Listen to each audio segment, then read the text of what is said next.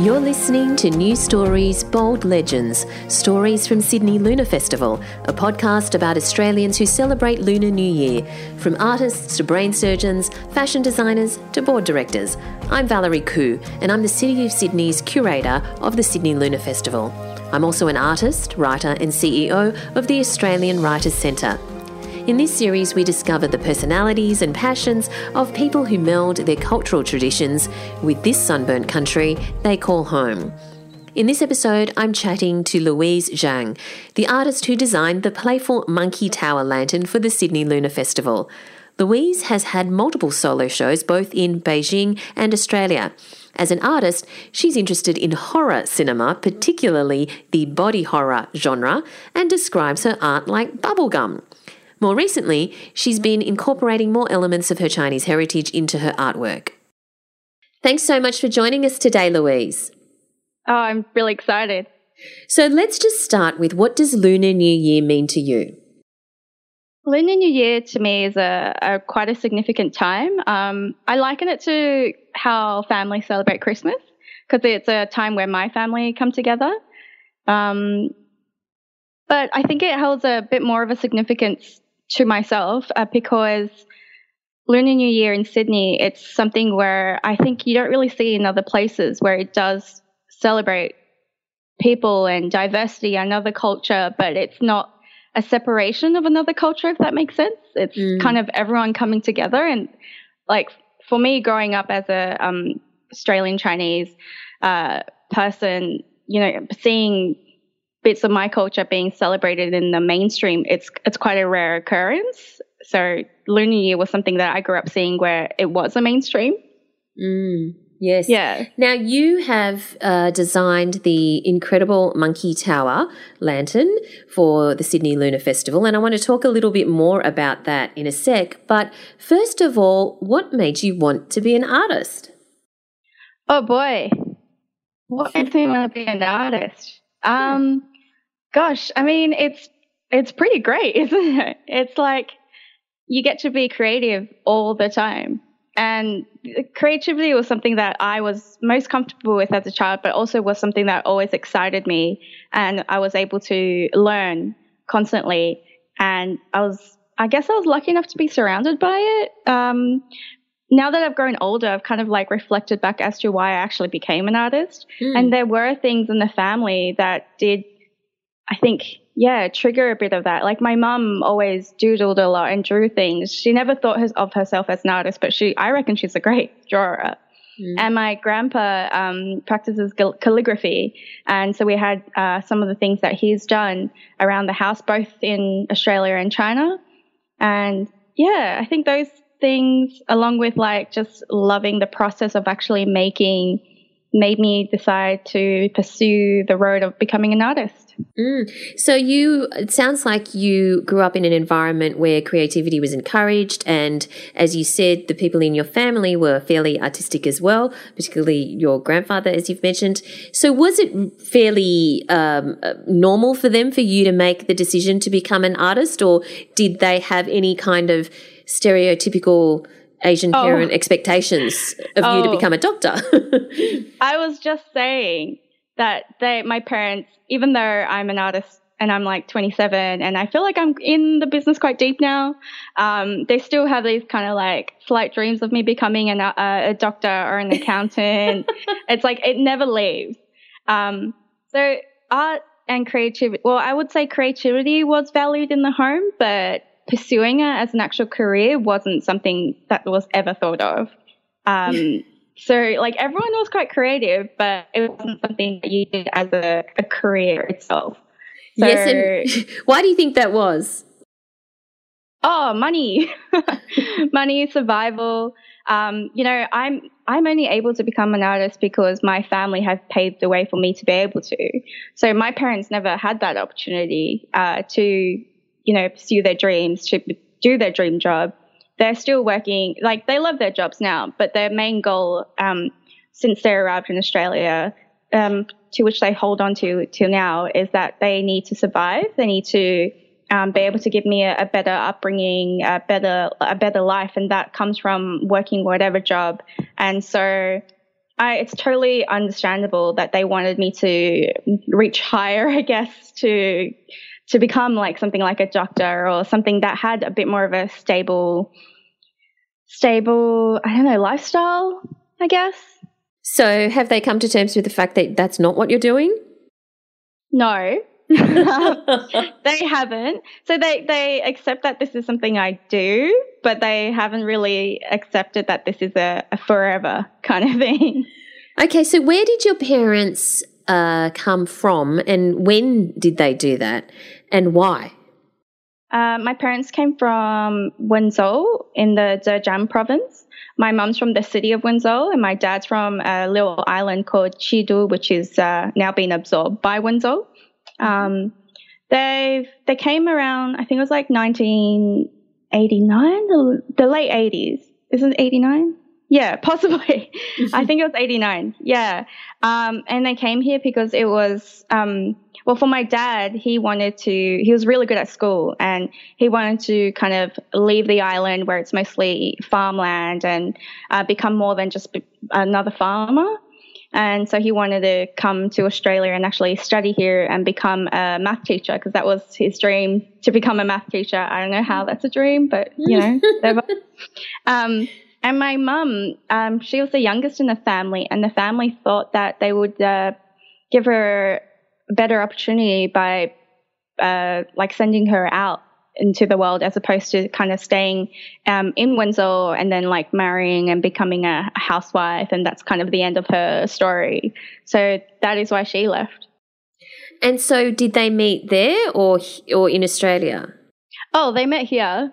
My, um, they were like practically neighbors and my dad actually brought home a, another guy to introduce to my mum, but apparently he wasn't as good looking as my dad was a lot shorter than my mom, and my mom's quite tall, and was like all these things that were, were apparently not suited towards my mom, just so he could look better. And so, you know, it worked out in the end. Yes, all right. So you were born here. Where did you grow up? Yeah, I was born in the RPA and I grew up in around the Marrickville area. I still live around the Marrickville area, so it's very much my home. And so, um, when you were growing up, uh, you know, the child of migrant parents, did you um, feel that you were um, any different to the people who you were going to school with and you were growing up with, or did you feel like pretty at home? Oh no, I felt that I was different. Um, I think it it was probably the fact that like we weren't as well off as my fellow classmates, and I think they could tell. Like it, people judged us by the the way we lived, what we ate, the way we looked. Um, the fact my parents back then couldn't really speak English well. Um, yeah, I think it's quite a common story for uh, kids like me who have like uh, migrant parents and they were born here, and then they have to try and deal with like uh, kind of two cultures. Mm. Yeah, so um, yeah, no, I never really felt like I belonged, and I realized as I was growing up that a lot of the time I was trying to deny the fact that I was being Chinese by kind of not embracing it, by being embracing the fact, like if someone was like, "Oh, you're not really Chinese, you're actually Australian," or "You're more Australian," or "You're one of us," so mm. those were things that I used to take pride in. Um, but now that I'm older and I was able to, like, you know, reflect on those experiences, I realized they're actually more of a negative because it was denying the part that makes me who I am. Mm. So, so, yeah. If mm. you were when you were growing up, you didn't really feel like you belonged. Do you, how do you feel now? Do you feel like you belong? Do you? And I know that you sometimes uh, go to China on holidays. Uh, do you feel like you belong there? What What's it like now? It's kind of odd. I feel at home in Australia, but I also feel at home in China. But I also don't belong in Australia as I don't belong in China. Mm-hmm. So it's kind of like a bit of a, a, limbo. And I think, again, that's like a lot of um, my generation of kids that went through a similar process um, of growing up. So, like, you know, in China, you're not quite Chinese enough or, or so called Chinese enough. Um, you don't really understand uh, all those traditions or ways of talking, uh, things that you would have learned that if you were like you would have learned if you grew up there. Um, while here, unfortunately, like I still get that bout of racism now and then, um, and then that's a, a, reminder of how much I don't belong.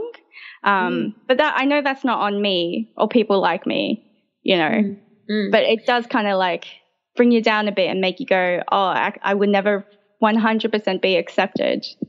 Right. And so let's talk a little bit about your art. How would you describe your art? Or the kind of art you like doing at the moment? I would describe my art as like a pack of gum.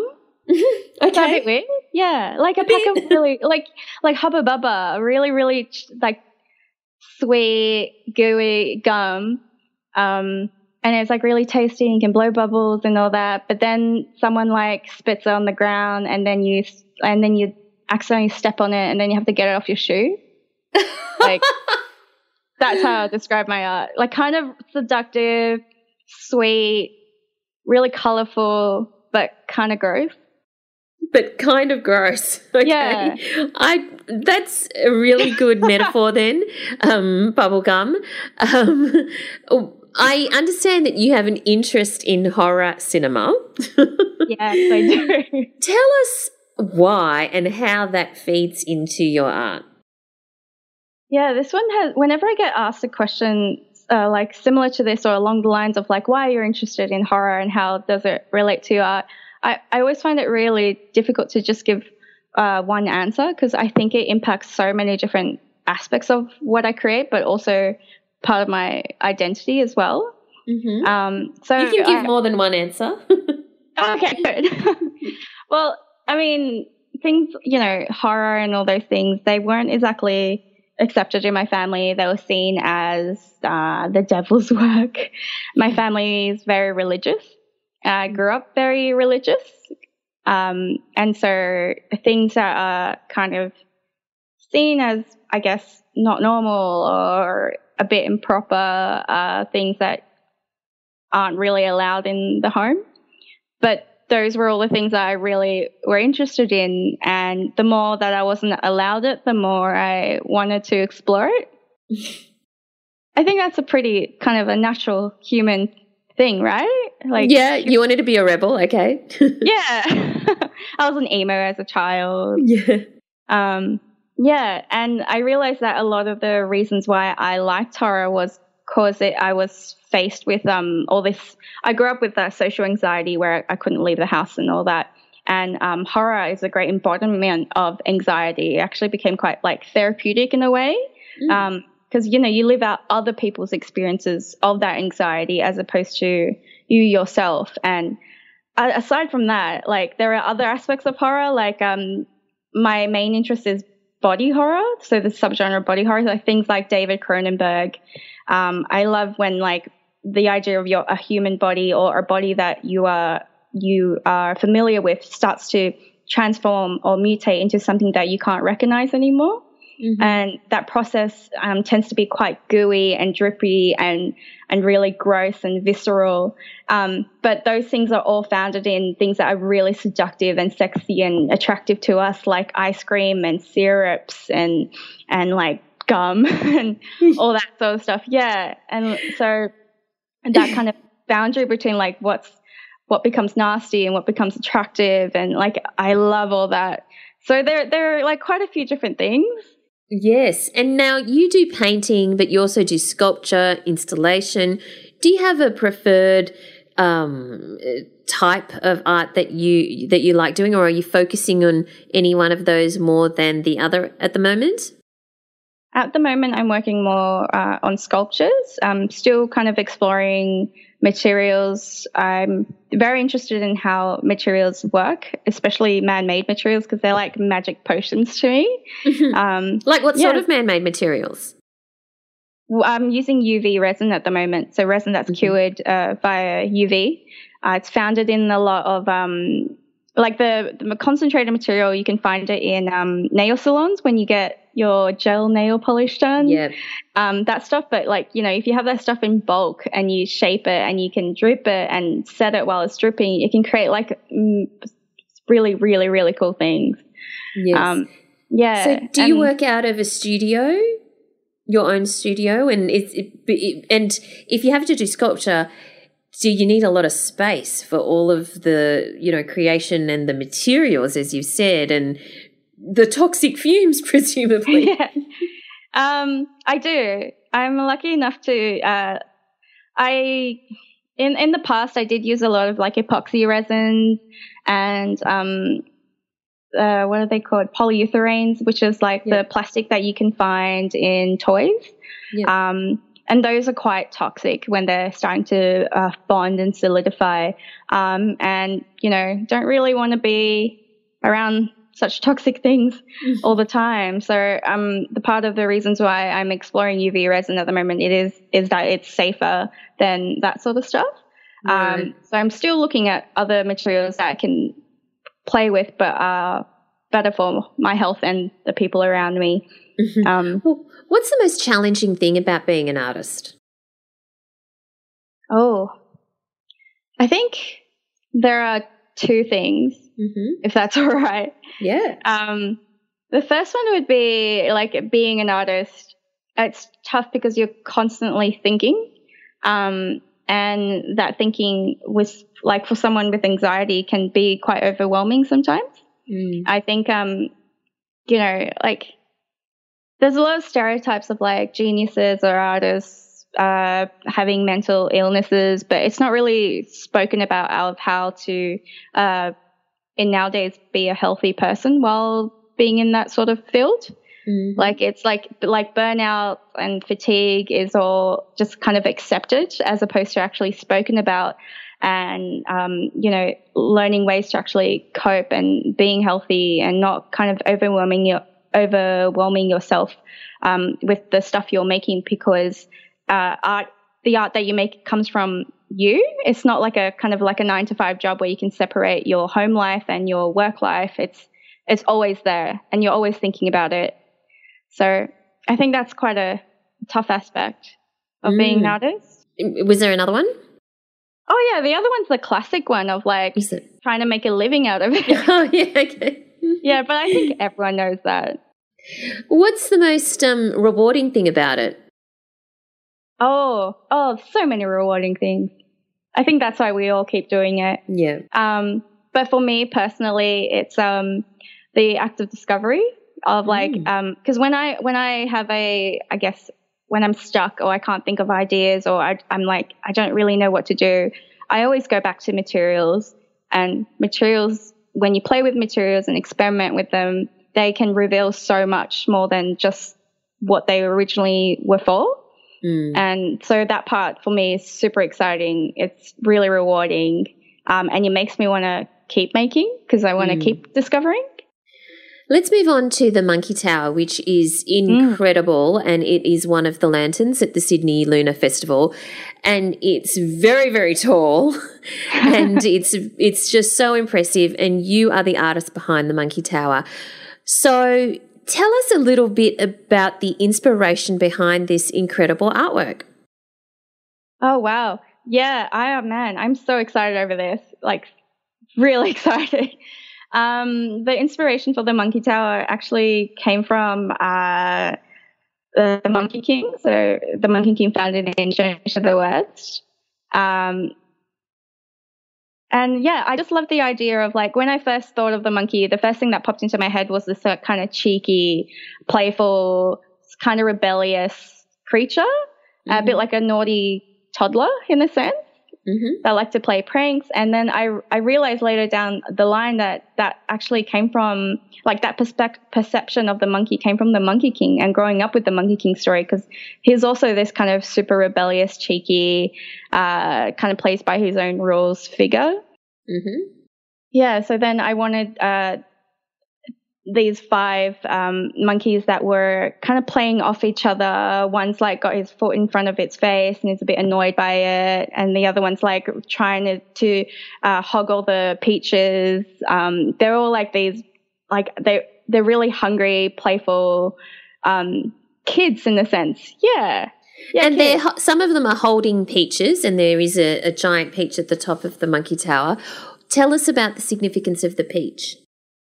Yeah, the peach in um, Chinese uh, tradition means long life or immortality. Um, but the first time I actually discovered it and was a catalyst for uh, incorporating more Chinese aspects into my own practice, which I haven't really done before. Um, and that was when I was uh, visiting my family in China, and my my auntie had a uh, this like really kitschy, I a sculpture of a peach tree in her mm-hmm. house, and it's like the most gaudy thing ever. And I was really curious as to why she had it. And then I went to another auntie's place who runs a restaurant, and she had a, a poster of a, a, fat baby holding a peach. I was like, why is there all these sort of peaches? Mm-hmm. And I did some research, and I realized it all comes from like uh, the story of the immortal peach tree. Um, also can be found in Monkey King, mm-hmm. um, mm-hmm. where it's a peach that uh, gives you long life. Uh, the tree uh, bears yeah. fruit of peaches that give you long life. Do you incorporate much of your Chinese heritage or elements of your Chinese heritage into your art? Uh, now I do. Um, the last few years I have slowly um, started to incorporate it as I learn more about it myself.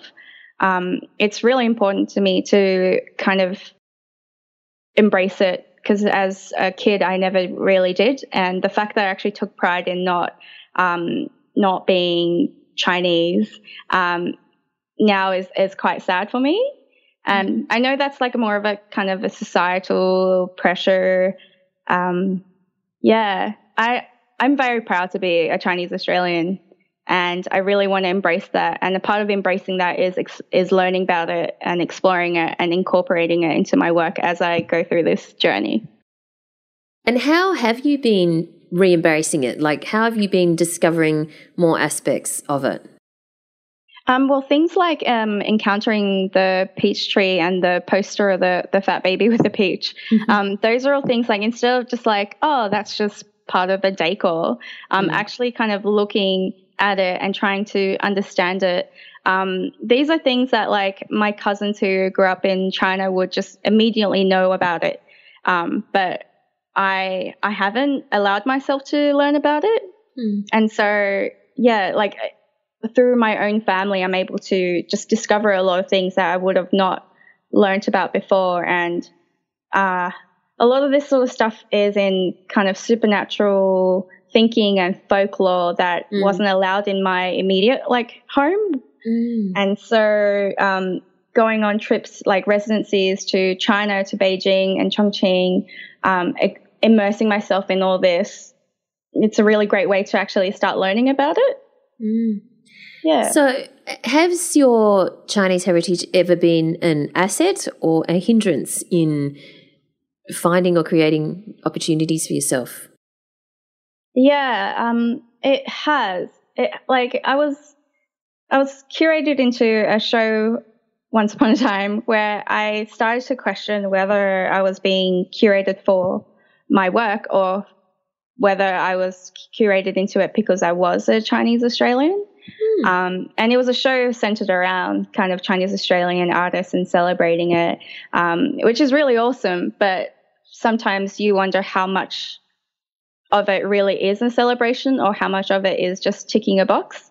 Because yeah. I think a lot of things nowadays, um, like diversity truly is important, but sometimes I feel like it's used as a just like tick the box to get a grant or tick the box to to uh, make sure everything's PC enough for people or yeah. So um, sometimes I don't know when these sort of opportunities come along, you've got to think whether you take it because you believe in it or you or you don't because it's just not the right way of addressing those sort of things. All right, and um, finally, with the Year of the Pig coming up. What are you most looking forward to? Oh boy.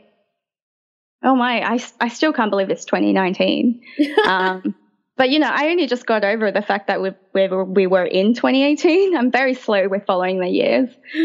Um, I think just kind of like, I think some sort of harmony involved. Yeah. Through Hmm. for me, the people around me, people in the world, world peace would be nice.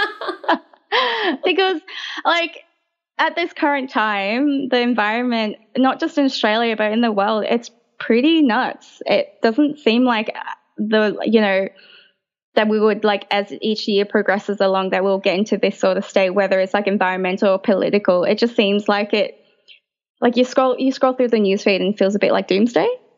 Um Don't so I- scroll through the newsfeed. yeah i oh man those two weeks in china no access to the news were actually so great.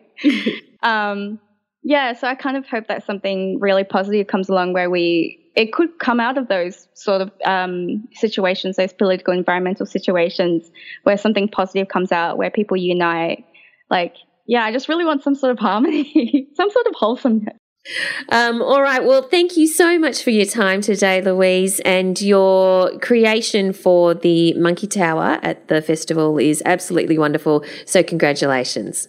thank you so much I hope you enjoyed my chat with Louise. She mentioned that the Monkey Tower lantern is inspired in part by the legend of the Monkey King.